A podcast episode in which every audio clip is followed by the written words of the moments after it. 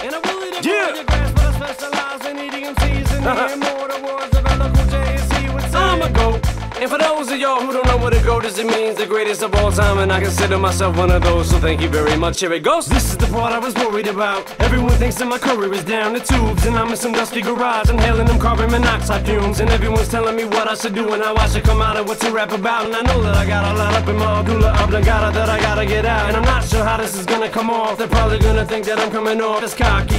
Like I just started giving a fuck what you really think about me. See, the thing about me is you don't really know a thing about me. Everyone's making this think about me like there's some kind of an aura of that other king around me. Surround me with other big gangsters, killers and bangers, and the most dangerous criminals, and I feel like I'm more comfortable around them than I do my own motherfucking neighbors. But see, my dream is to be remembered as one of the best when I leave, but why does it seem like I'm not even put up in the same category as other M Cs? So when Weezy says that he's better than Jay Z, please be that just subliminally, means he thinks Jigga's the best and that he's the only one up in the league, see? And it's easy just to consider me one of the greatest white rappers there is, knowing goddamn well that I'm one of the best motherfucking rappers who ever lived. Period. I'm a goat, and I don't mean to gloat, but I know what I know and I know what you think. And these magazines, I'll never put it in ink, because how would it look if they considered me as a goat?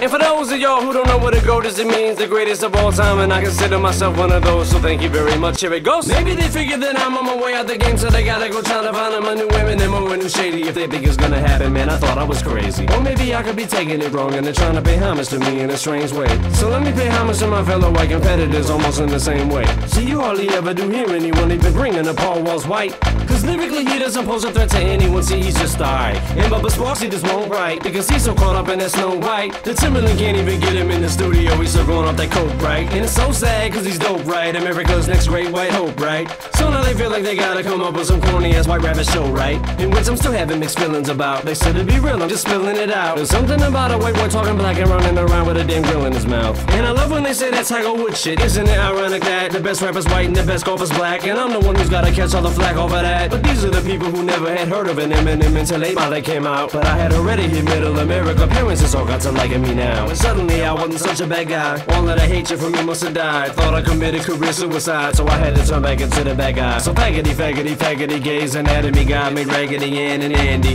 Not Raggedy Andy and Andy and Andy. And Angelina Jolie is just another hoe. And Brad is a sucker because once I fuck her, she wants to go to Somalia to adopt another baby. You know what I say? No. You better say some of them kids from Madonna. She needs all the publicity she can get. You want a shady? Well, you got it, man. I ain't apologizing for shit. I'm a goat, and I don't mean to gloat, but I know what I know and I know what you think. And these magazines, I'll never put it in ink, because how would it look if they considered me as a goat?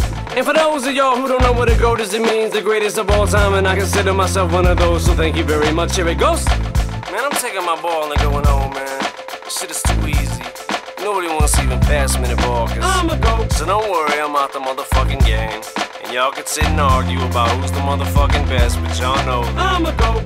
And like I said, I'm one of the motherfucking best. Before you get your panties in a motherfucking bunch.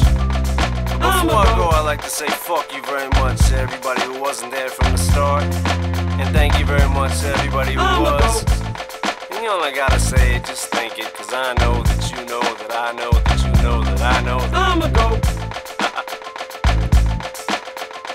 I'm out, y'all. It's been real. I'm a goat.